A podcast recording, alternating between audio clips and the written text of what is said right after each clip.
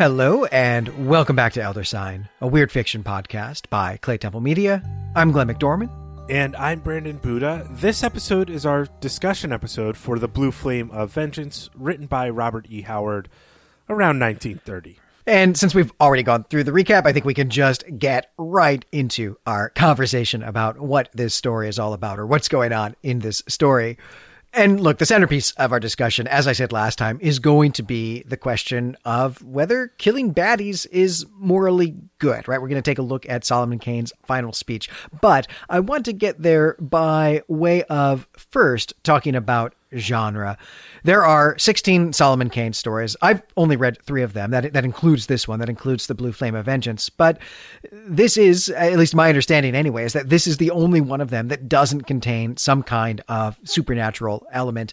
And well, this error on my part, it's totally my fault, but this error on my part is not nearly as embarrassing as when I had us read a genuine rom com by William Hope Hodgson. Uh, still on, on, the face of it right this story seems to be just a bit of historical fiction without any real emphasis on something weird or strange. But but i do wonder brandon if you find actually some weird fiction elements here. And you know whether or not you do i'm also interested in what genre labels or genre tags maybe you would give this story that's an excellent question. I didn't see too much weird fiction in this story. Definitely, the story from Jack's point of view does have some weirdness in it.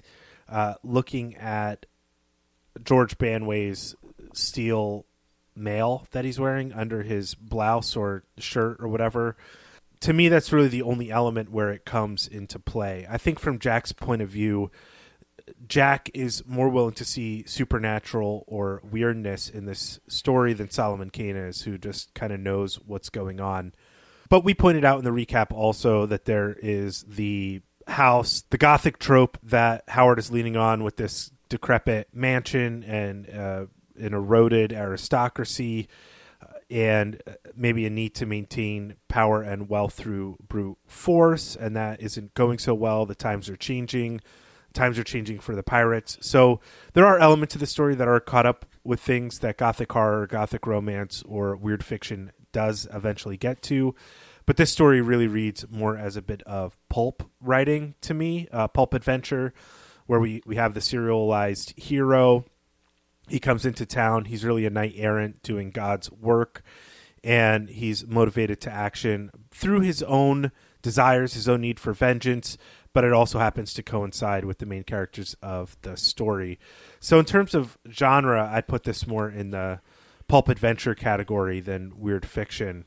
And I think that that's what Howard intends, at least in the Blue Flame of Vengeance. He's he's writing a, maybe a different kind of story than weird fiction or the way supernatural forces are at work in the world behind the scenes and I don't remember the other two Solomon Kane stories that I've I've read well enough. One of them is the Hills of the Dead, which is the next one after this in the volume. So I've at least reread the first paragraph there, but I don't remember if there's a lot of other human characters there. I think my my memory, I mean, it's a very distant memory of having read these as a, a, teenager, is really that it's Solomon Kane roaming the wildernesses of the world and finding evil creatures there and defeating them.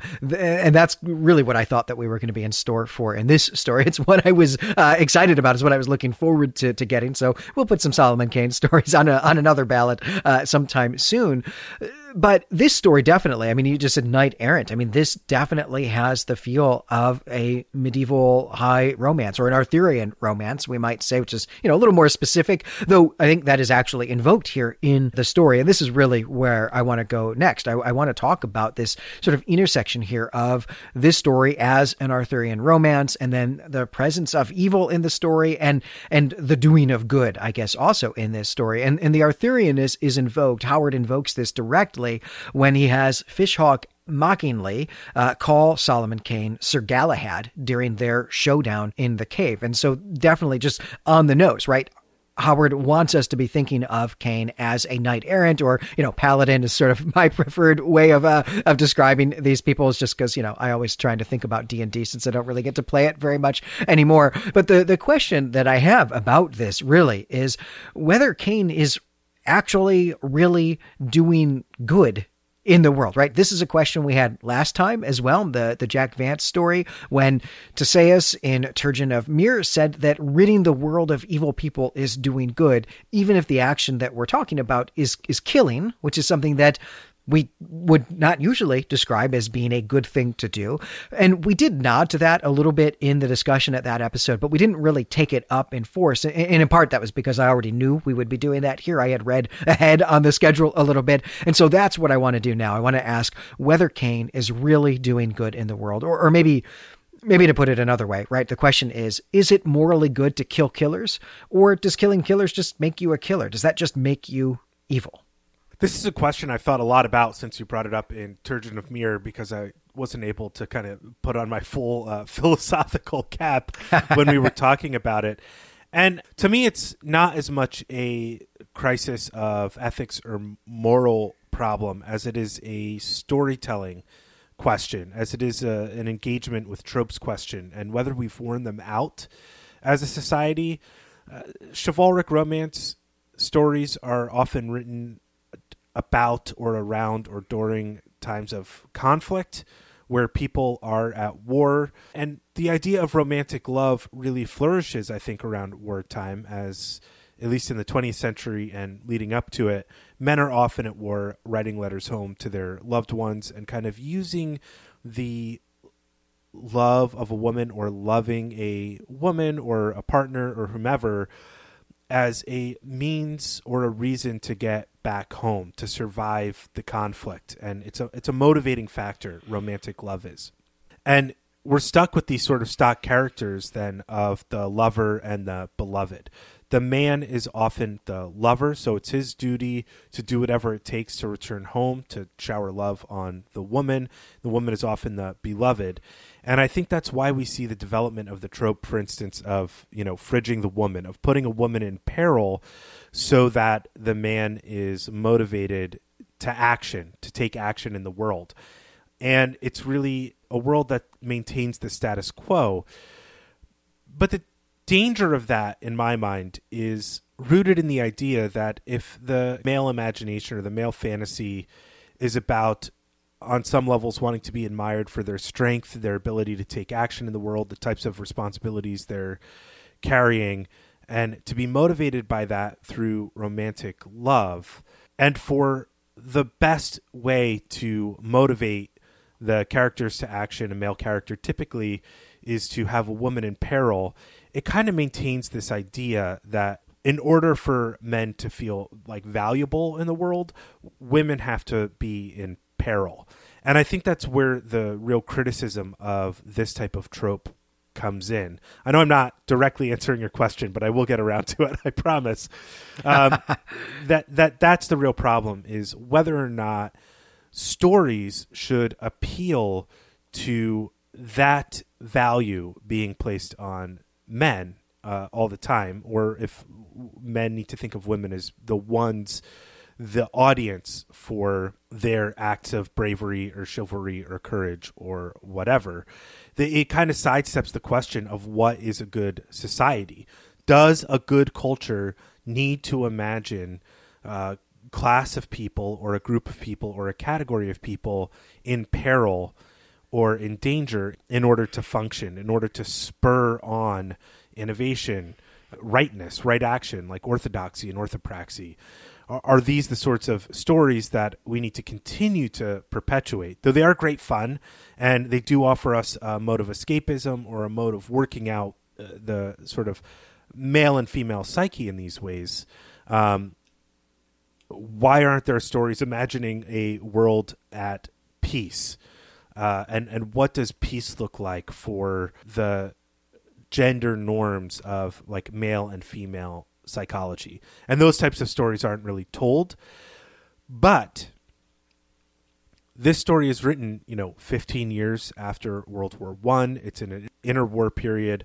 Uh, of course howard is not sitting here predicting world war two but a lot of the pulp and noir and hard-boiled stories that blew up uh, in between World War One and World War Two, and then after World War Two, are looking at the fallout in some ways of men being valued for war, uh, using maybe romantic love as a motivation to get home, and then coming home and not finding those structures in place for them to continue to act out uh, their modes of courage or any type of virtue, and that society has changed, and the romantic love that spurred them to action isn't enough to sustain them when they're just at home. It's like the idea is better than the reality. And that's in the background of a lot of these popular genres that were blowing up in magazines and novels and being printed on cheap paper for mass consumption um, is sort of this backdrop of war and conflict. And so it's not really questioned why these characters are okay killing other characters to eliminate evil in the world. But that's actually the meta narrative of the world of being on the right side of being favored by God of of um, eliminating evil from the world and it's it's a real problem I think for us today because that mode of storytelling while it offers us an escape and maybe an appeal to uh, certain desires or certain modes of being valued by uh, beloved um, when we're taking on the role of the lover. I don't know if we're in the same type of world where those stories work the way that they did in these periods of extraordinary war, chaos, strife, etc. We don't have near the number of citizens at war right now. And so going back and reading these stories and looking at all the genres and tropes that were developed in chivalric romance, it, it's worth examining how the world has really changed and how the mores and norms have changed and whether or not this type of romantic love, these characters of the lover and beloved, are continually pointing us toward a peaceful society, if that's your definition of the good. I guess what I'm trying to say is these stories aren't examining what the nature of the good is. They're not looking at what an ideal world could be if we can be at peace with one another and live without violence um, there is, you know, there are evil people in the world. There are people who take advantage of others and act with uh, real malevolence. But this story, at least, is founded on a kind of petty injustice. And this guy, Jack, is carrying the burden of a uh, societal injustice, of this class system, and having one person really be an icon for that, that he's going to take all of his anger out on. That is not a good psychological state to be in. That is not a healthy attitude towards um, participating in a community or being in the world. And I think at some point we have to wonder how these tropes function in society, if they are just maintaining a kind of status quo, or if we can find a way to tell satisfying adventure stories or whatever that don't require women to be in peril. I think epic fantasy has actually gotten away from this a lot, but urban fantasy is still really caught up in these types of tropes there's a lot to address in what you just said, so I'm gonna I'm gonna pick apart a, a, a few things. I, am interested in the way that you're framing the chivalric hero as growing up in a world that is defined by war. I don't think that's right at all. I think that might be right for specifically these stories during the pulp years, what, which are essentially also overlapping with the interwar years, where yes, we're seeing this here in Howard. Uh, Batman also is an interwar hero, an interwar character. Uh, 1939 is when he debuts, so you know, not even a decade later than this. Also, we can think about hard-boiled detectives, my favorite genre. Uh, we've got Dashiell Hammett, Raymond Chandler as well, but maybe especially Dashiell Hammett, who is definitely writing in the context of the First World War. And so certainly we could look at all of those things, hardboiled detectives, these types of action uh, stories that Howard is writing, and we could look at Conan this way, uh, call all of his heroes really this way, and then Batman and other comic book characters as well, as being instances, as being versions of a chivalric hero that are historically interesting for the context of growing up after the First World War. But I don't think that that's a fair way to describe all chivalric heroes. Uh, the chivalric heroes themselves uh, really are a feature of 12th century literature, 12th century French literature, uh, specifically specifically that aren't really growing up in the context of war. We do tend to think of the High Middle Ages as being a period of endemic warfare, but that's not really uh, true. It, it's certainly not a good idea to think about 12th century military violence anywhere near the scale of 20th century or even 19th or 18th or 17th century military violence. That when we're talking about war in the 12th century, we're really talking about sports. We're talking about battles that involve the same number of people that are on like a football team or two football teams, you know, taking on each other. And, and that's about it and it's also a, a, normal part of society. It's a, it's something that's a it's part of the way that society functions. Where we think of wars as being an aberration, even though actually it turns out they're really quite not. But we have this idea of peace, meaning there's no war, and then seeing war as the aberration. But that's not true for the context in which chivalric romance grew up in the the 12th century. I think the type of disorder that chivalric romances are speaking to in not just the 12th century, but the duration of the, the Middle Ages is, uh, is something else that you alluded to, Brandon, which is the malfunctioning of society. Not because there's war going on, but because something else is broken about the way society functions. And almost always it's that the people on top of the pyramid aren't doing the things that they're supposed to be doing, which is to say, taking care of the, the common people, the lower class people, serfs, or, you know, villains. Uh, villains here meaning like villagers, farmers, uh, regular people. Uh, complicated story how that comes to mean bad guy. How the word for person who's a farmer comes to mean bad guy. um, but uh, which which is really interesting, of course. But but what they're really pointing to is that the social contract, or what we would call the social contract, is being broken, is not being maintained. We definitely see that here in this story. And in fact, that's precisely what Dashiell Hammett is writing about. It's it's about the social contract being broken. It's usually about government being too weak to do anything. It's about government being too weak to maintain the social order, to maintain the social contract. That is also what we see in a lot of these Arthurian romances. The king is ill or weak or uh, an idiot and is somehow not able to fulfill his functions and so requires external help in the form of a wandering hero. That is uh, what's going on in hard-boiled detective stories that's really what Batman is, right? The Gotham police just can't deal with what's going on in Gotham. So here's Batman to help out. And it is what we see here in this story as well, that the, the magistrate, Rupert Darcy, is not able to maintain the peace. He's, he's failing in his job there. The government is failing. And so uh, what's happening is that the haves, the aristocracy, or, or at least the gentry, is overstepping his bounds and oppressing the, the villagers. And there's nothing the villagers themselves can do about it if the state can't help them. And so here now we have the the wandering hero, the the, the knight errant, the chivalric knight come in, uh, the paladin, as I like to say, come in and set things right. Uh, though in this case, you know, setting things right simply by killing the immediate problem, not by actually maybe replacing Darcy with a better functioning administrator, better functioning magistrate, uh, giving everyone a good talking to about good government and civic responsibility. Right. The solution is just kill the immediate bad guy uh, rather than, of course, address systemic problems.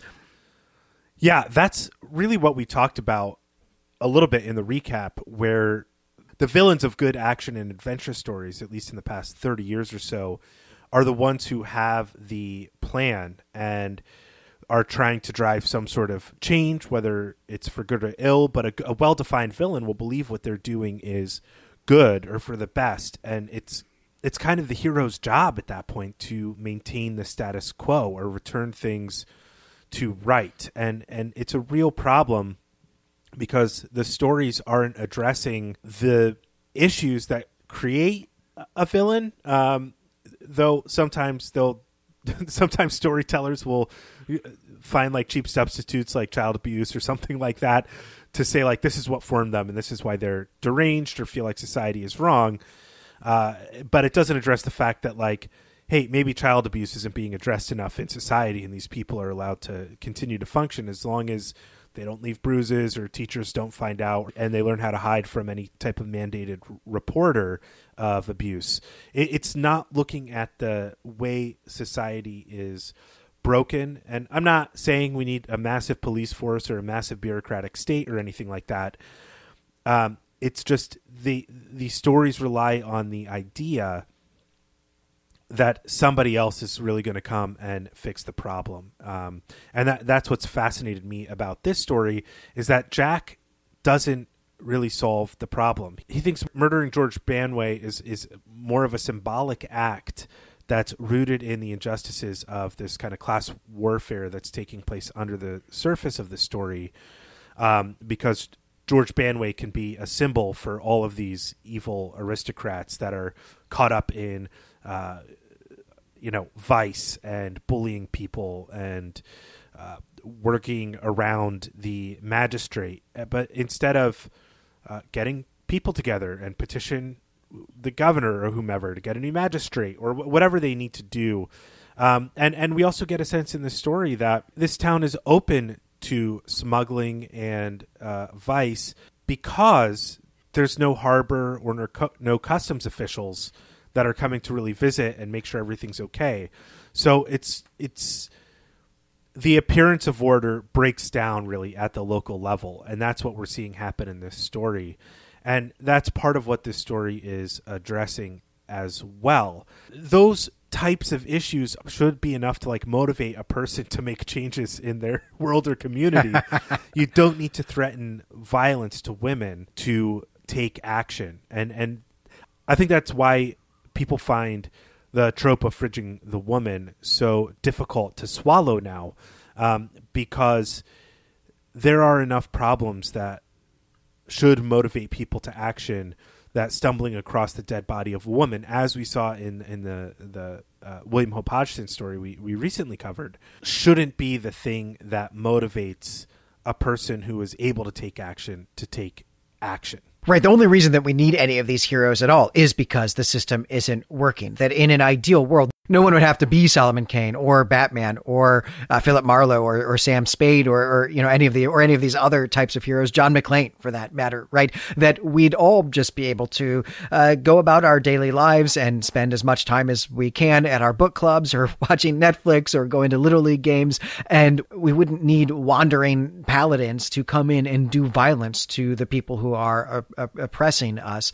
So none of us should actually be yearning, right, to be these types of heroes and maybe that's a, a, totally different type of problem, though I know it's one that you're actually keenly interested in, Brandon, is sort of what do these stories do to us, maybe especially uh, kids who are reading them and, and giving us this type of, of model.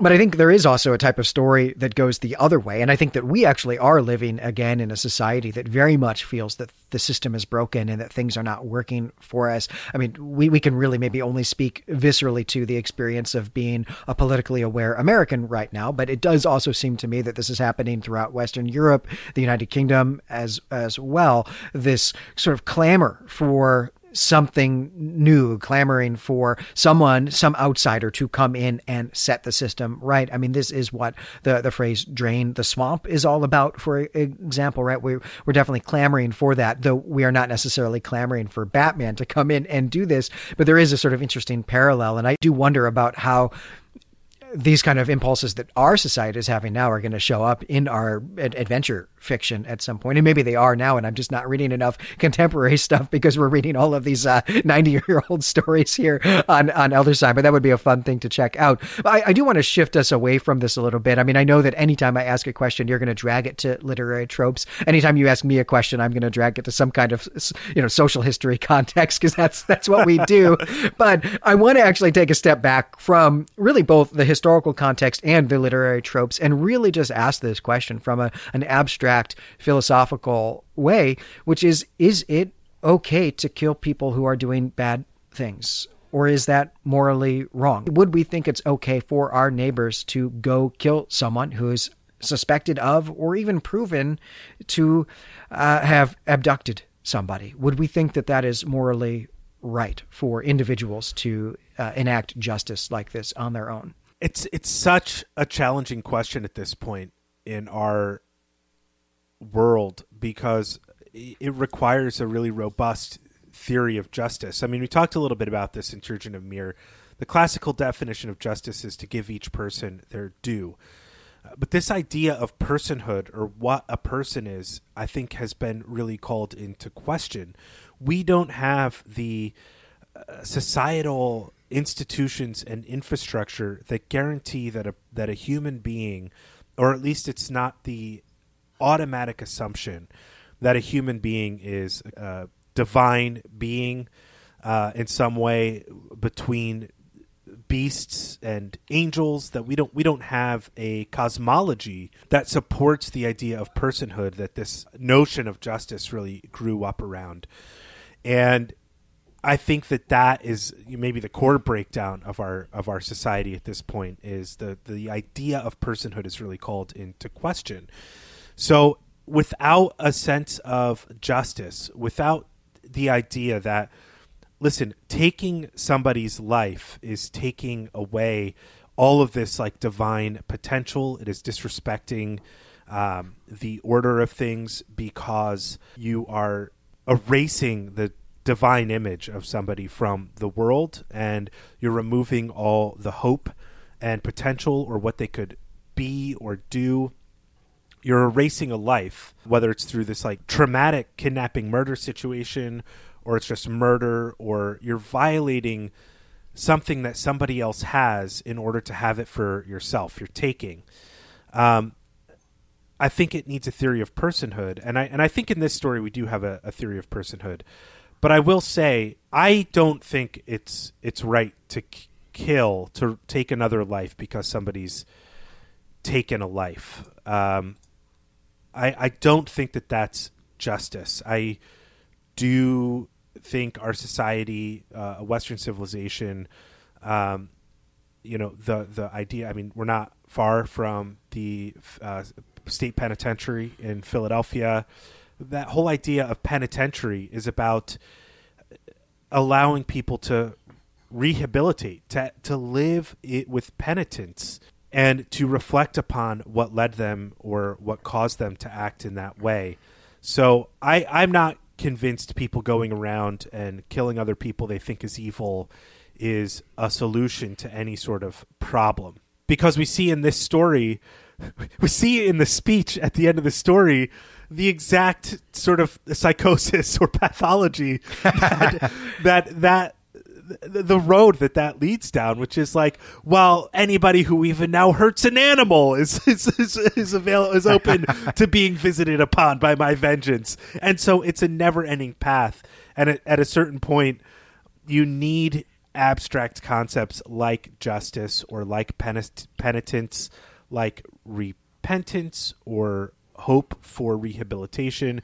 You need these abstract concepts of a person and what a person can be in order to fill out some of these lines. Because somebody, you know, uh, you know that the the way this story ends, kind of imagine Solomon Kane uh, going into town and finding like a squirrel graveyard or something like that, and he's like, "Well, somebody here needs to uh, be visited by my sword." So that is the path of that uh, vengeance of that righting wrongs. I think that when a person feels like they have that power and they're doing it for the good of others, there's no end to what they believe they can do, or there's nobody telling them they're wrong. I'm I'm with you here. I think there are so many things that are wrong with this uh, with this approach, with the way that Solomon Kane is is living his life. Maybe the way Batman is living his life too. Well, there are a lot of things wrong with the way Batman is living his life, but I don't mean to, to speak to Bruce Wayne's particular uh, weird psychosis that he's got. We can uh, I don't know maybe start a Batman uh, podcast someday. We talk about Batman a lot here, but there are two things I want to address about what you just said. And the first is simply to say that this is an untenable system here, right? This is interesting in this story. This works in this story. It works in Batman. It works in Dashiell Hammett because we're really only following one person who's living this way. And that one person, this one paladin character, is the only person in society who is doing this. But if we were all doing this, or even if 10 of us, you know, 100 of us were doing this, it would be chaos because what what is it that makes any of us, any one of us, any single one of us, or Solomon Kane, or Batman, or Sam Spade, or Philip Marlowe, what is it that lets these people be the arbiters of what is just and what is not, of what is right and what is wrong, what deserves killing and what doesn't, what actions merit being killed and which actions do not, right? This should not be the type of decision that just one individual gets to make without any kind of check on on that mm-hmm. person. But that is the society that we're that that is what we're looking at in stories like this. And we are romanticizing this one person who takes it upon himself to enact justice in a world that is unjust. And that's not really a good system, right? What we want is a community to come together, agree upon the rules, agree upon how the rules are going to be enforced, and then everyone live that way and hopefully actually never have to enforce the rules because everyone is following them because we've all agreed on them, right? That's the right. That's the good in the world that we're all longing for. And if we're all doing this, if we're all going around killing people that we think have done wrong in the world, uh, by just without running that decision, without running that judgment by someone else, then we're the problem in the world. Right. And we see that in the story where Dick Rendell, who was Jack's second in the duel, is like, all this guy did was insult your beloved and you've thrown wine on his face you slapped him you overturned a table you kicked him while he was down and jack is like it's still not enough it's still not enough uh, and that's the idea that howard is looking at maybe unreflectively is that at what at what point is an insult or somebody saying something mean or cruel an injustice that makes us want to kill them. I don't think Howard's like reflectively looking at the culture of dueling and what that was all about. Um, but duels were a way to get satisfaction over insults, and we've done away with that because it, it's insane. And most of those guns were like super inaccurate. like didn't really hurt it, didn't hurt anybody. People did die in duels, but like you couldn't duel with pistols today, you know. Um, and once you begin to gnaw on the idea that you've been wronged, um, that can carry you forever. And and ha- Solomon Kane doesn't even need to be wronged at this point. He just needs to know that somebody or something is wronged for him to take action. And he's like the next level of this type of pathology. Right. I'm just envisioning Solomon Kane sort of scouring the internet looking for people complaining about other people who have wronged them. And then there's some story about Solomon Kane showing up at a grade school to kill some third grader for calling another third grader a name, right?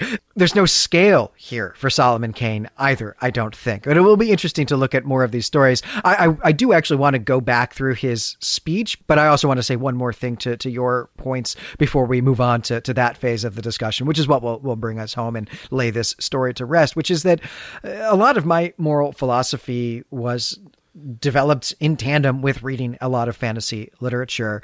Uh, but it wasn't this type of fantasy literature or, or, you know, or Howard's brand of fantasy literature, maybe we should say. And that I think that there is a compelling and uh, excellent contrast to this in The Lord of the Rings in, in chapter two of The Fellowship of the Ring when uh, Gandalf and Frodo are, are talking. It's, it's mostly Gandalf talking. It's like just a, I don't know, a 90 page Gandalf monologue, basically. And it's my favorite thing in all of literature. But this is when Frodo is talking about why they didn't kill Gollum when they found him, why Bilbo didn't kill Gollum when he found him, and then later why Aragorn didn't kill Gollum when he found him. And, and Gandalf says, Many that live deserve death, and some that die deserve life. Can you give it to them?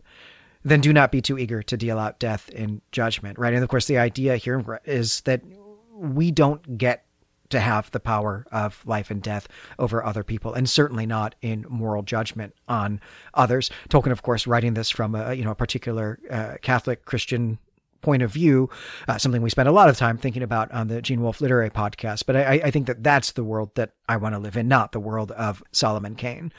Absolutely, and I think because a lot of epic fantasy has sprouted from the soil of Tolkien, it doesn't have the same tropes as the stories that came from pulp novels and hard-boiled detective stories and noir uh, novels as well. At least noir novels are super critical of their protagonists because they're all lost and kind of bad guys trying to trying to make it in a world that's sort of left them behind. Uh, I'm a huge fan of noir, maybe over hard-boiled detective fiction, though I love though I love all of it but that's to the point I was trying to make before that. In a lot of epic fantasy, uh, which I've really slowed down reading a lot of, the tropes of fridging the women aren't there because the protagonists are often called to action by some sort of higher calling. And maybe you do need some sort of peril to get them going, like, you know, Luke Skywalker's aunt and uncle being killed at the at the hydration farm or something like that. Um, but it's not the same level of needing your hero to have had a human being taken away from him in order to compel him to action. And and that sort of subliminally treats that human who's been taken away as an object and then an excuse for violence. And and it, it really appeals to the idea that uh, what we really want is to live in a unstable and chaotic world so we're just waiting for an excuse to be violent. We almost want there to be villains. We almost want there to be evil people so that we can be violent the way we imagine and demonstrate our heroism instead of an, imagining a world where being charitable and being loving and being kind to other people and building a society and doing hard labor maybe in order to build that is preferable to imagining the the hero fantasy of imagining yourself as Solomon Kane in the in this story or as Conan in another story or as any any type of genre fiction where the character needs to be motivated by a person as object being in peril or the threat is there that they're going to be taken away from them. Right, we should all be trying to live in the Shire. That's that's the world we should be trying to live in. And if we have to be a hero, we should aspire to be Frodo, not Solomon Kane or Conan or, or Batman or any of the other people that we've named here. Even even Angel, who we haven't mentioned on this episode, but maybe we will in a moment. But but that's who we should aspire to be when heroes are called for. Someone who is not a hero by vocation, a hero by aspiration, and some someone who does it in order to preserve the lives of people, not in order to satiate a desire to take the lives of of people. But I will move us on from the heaviness of, of this way of approaching this. And I want to actually take us back to the, the text because I, I want to talk about what Kane says his mission is, the way that Kane conceives of what he's doing here. And then I'll have a few questions about this. Though 90%, maybe 95% of throwing this on my outline as a discussion topic is really just because I want to read the speech at the end. You got to read it in the recap, and, now I want to read it. Uh, so I am gonna I am gonna read it here, and then we'll uh, we'll talk about it. I am a landless man I come out of the sunset, and into the sunrise I go, wherever the Lord doth guide my feet. I seek my soul's salvation, mayhap. I came following the trail of vengeance. Now I must leave you. The dawn is not far away, and I would not have it find me idle. It may be I shall see you no more. My work here is done. The long red trail is ended. The man of blood is dead. But there be other men of blood, and other trails of revenge and retribution. I work the will of God, while evil flourishes and wrongs grow rank, while men are persecuted and women wronged, while weak things, human or animal, are maltreated, there is no rest for me beneath the skies, nor peace at any board or bed. Farewell. And so I, I, just want to go through. I mean, this is a beautiful speech, but I want to go through some of the imagery that he's using here, or really some of the claims that he's making to try to understand what it is that he thinks his mission is on. Right. So the the first thing that really jumps out at me is is what he thinks he's doing in the world, right? And he says clearly, I work the will of God. And, you know, I have to wonder if it is the will of God that uh, the way that society should function is that individual people have to go around killing other people.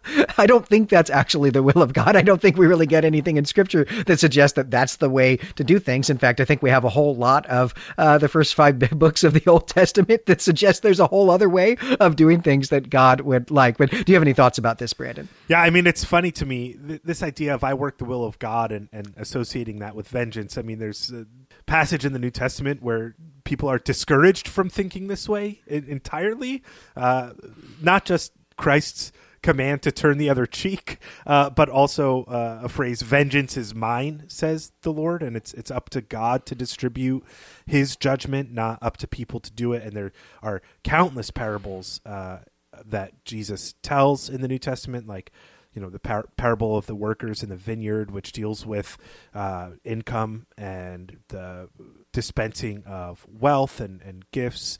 Um, where the worker who shows up at the 11th hour gets the same wages as the people who've been working all day and everybody's super miffed about that and it's just because everything is god's anyway god can just distribute it however he wants. This is also a big part of the prodigal son.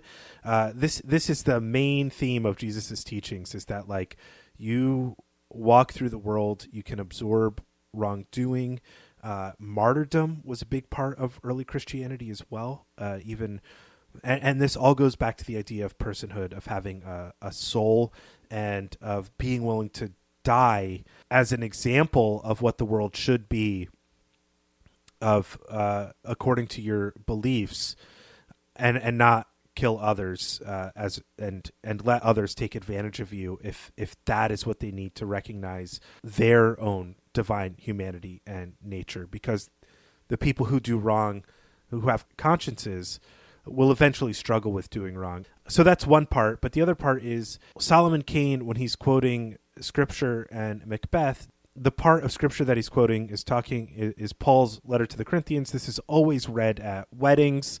Um, this is this is uh, the famous two Corinthians passage that uh, is Trump's favorite passage as well when asked about the Bible. Um, but it's it's saying that to do all this, to have any action, to speak words to another person, um, to take action in the world without love, is to be uh, a clanging cymbal is to just contribute to chaos or cacophony in some way. And then that passage goes on to describe what love is. It, it you know it's patient it's it's kind it's merciful it's graceful all, all these sorts of attributes of acting in love in the world. And solomon kane's speech here at the end for someone who has uh, read enough of the Bible to be quoting it in the 17th century, who's a Puritan, um, seems to be missing the point here a little bit. We should take stock of the fact too as well that Solomon Kane kills a bunch of people in this story. And I've been, I think, largely gravitating towards the manner in which he kills the fishhawk, who's his main target here, where he even talks about being full of hate and is clearly angry and passionate. He's killing the fishhawk out of personal emotions, out of intense personal emotions. But we do then get him killing Sir George as well. And that does seem to be something that he's doing almost reluctantly. Like he does actually think that if the world were perfect, he wouldn't have to do this. And this is something he's doing merely as the instrument of something else. Uh, clearly, he thinks it's, you know, he's the instrument of God here. In fact, maybe in some ways thinks of himself as a prophet, right? In, in the way that, that Christ or, or Moses, other people we've invoked here are, right? In the sense of working the will will of God, right? That God is working through him. He's carrying out God's work on earth. But there's another part of this speech that I find really interesting here in thinking about what is it that Kane is up to and why is he up to it? Where he says that he's seeking something. He says, I seek. Then there's some ellipses, right? He pauses here. Uh, says, he says, I seek, and then he pauses and he doesn't finish that sentence the way he started it, or maybe he didn't know how he was going to finish that sentence when he started it. But after this pause, he says, maybe it's my soul's salvation. I'm seeking something. Maybe it's my soul's salvation so he might not really know what he's up to is one thing there. But even if we take this literally uh, we just take this at face value and say that what he is doing here is questing after the salvation of his soul in what way is this accomplishing that do you think? I really don't know. This is this is a confused notion i think for solomon kane. In his introduction to this story we learned that he has done some maybe really unsavory things or engaged in underhanded tactics in order to win a battle in France where he was a, a captain, um, and that he that that action has rocked him when he kills George Banway. He says, you know, it'll be up to God to determine whether or not what I've done is right. I think he's going about seeking his soul's salvation the wrong way. I think that this idea works much better if you're killing demons and supernatural creatures or something like that, like in like in Supernatural or an Angel, also for instance. Um, but it doesn't quite work when you're killing people as being representative of an abstract idea. I mean, this is a, a problem in our society today where people approach an individual as a representative of a group and then can decide whether or not to treat with them fairly.